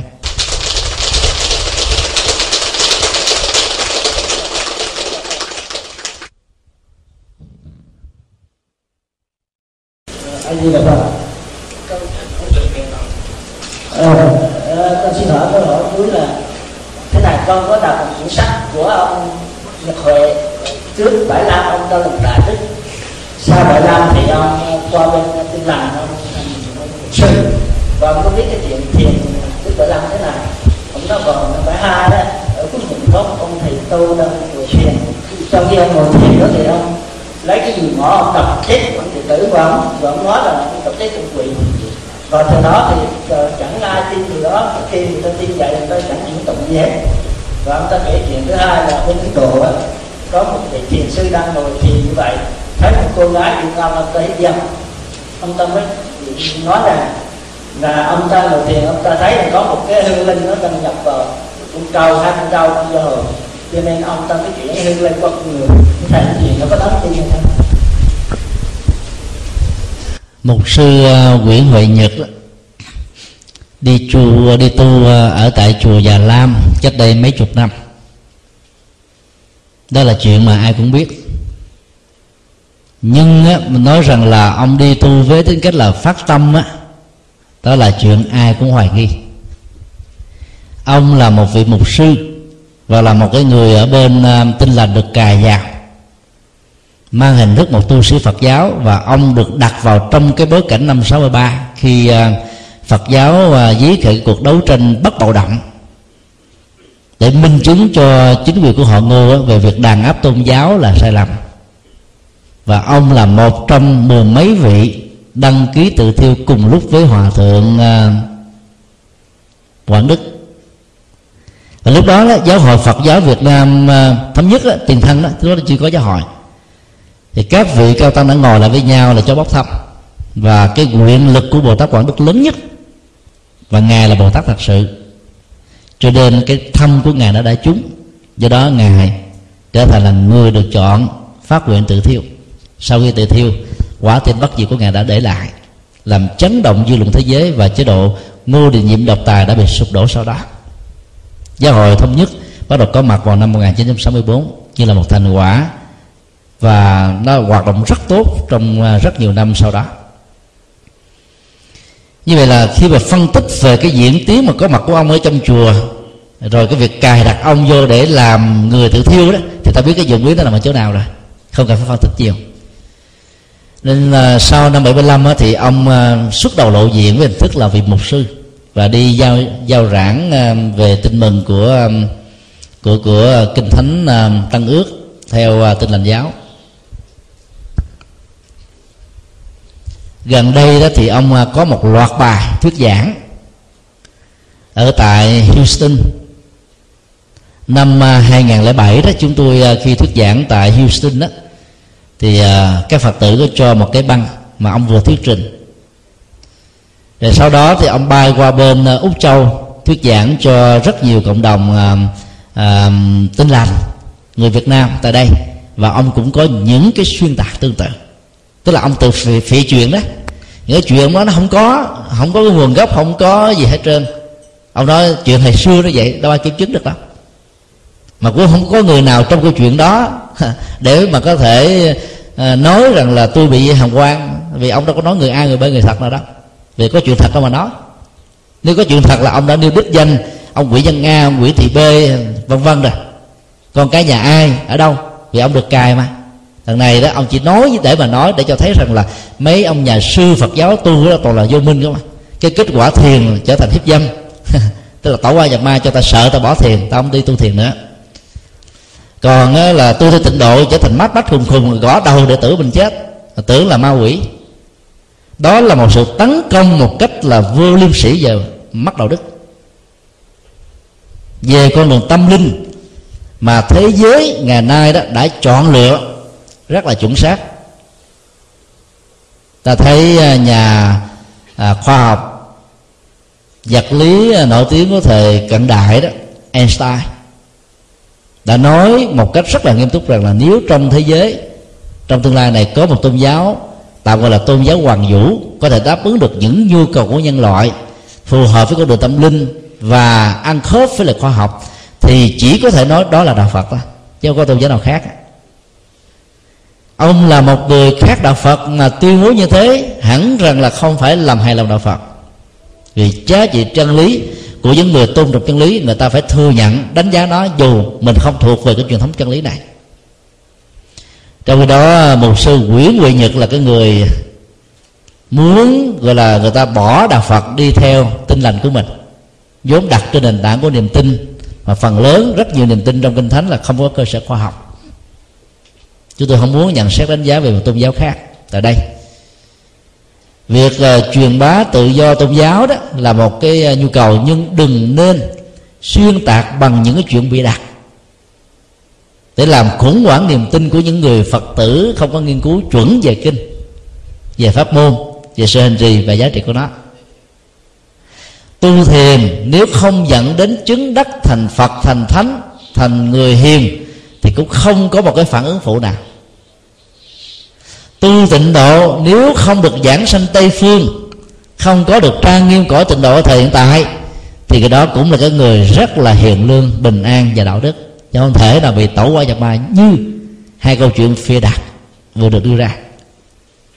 Lưu tiện đây, chúng tôi cũng xin kêu gọi quý phật tử hãy cảnh giác về hiện tượng mục sư nguyễn huệ nhục đã được cài đặt vào trong phật giáo. Vào thập niên 60 tại chùa Già Lam và sau đó đi rao giảng tinh lành. Để ờ, xúi dục người ta bỏ đạo Phật. Mà nếu theo luật pháp quốc tế đó, nếu ai thưa kiện thì ông ta sẽ gặp rắc rối đó. Cho nên thông qua cái buổi chia sẻ tình cờ này, chúng tôi cũng xin đề nghị một sư quỷ quy nhật. Đừng nên vì muốn có thêm tín đồ mà làm những con đường xuyên tạc phi đạo đức và thiếu liên tri. Của một người có liên tri chân chính. Vì điều đó nó sẽ dẫn đến một cái hậu quả rất là nghiêm trọng ở trong hiện tại và trong tương lai. Xin được hỏi thêm.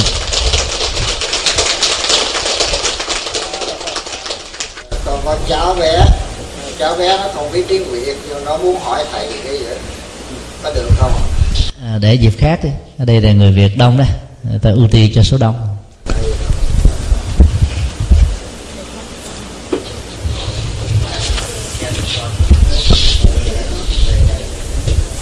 có một câu hỏi để ngay từ đầu ở trên bàn.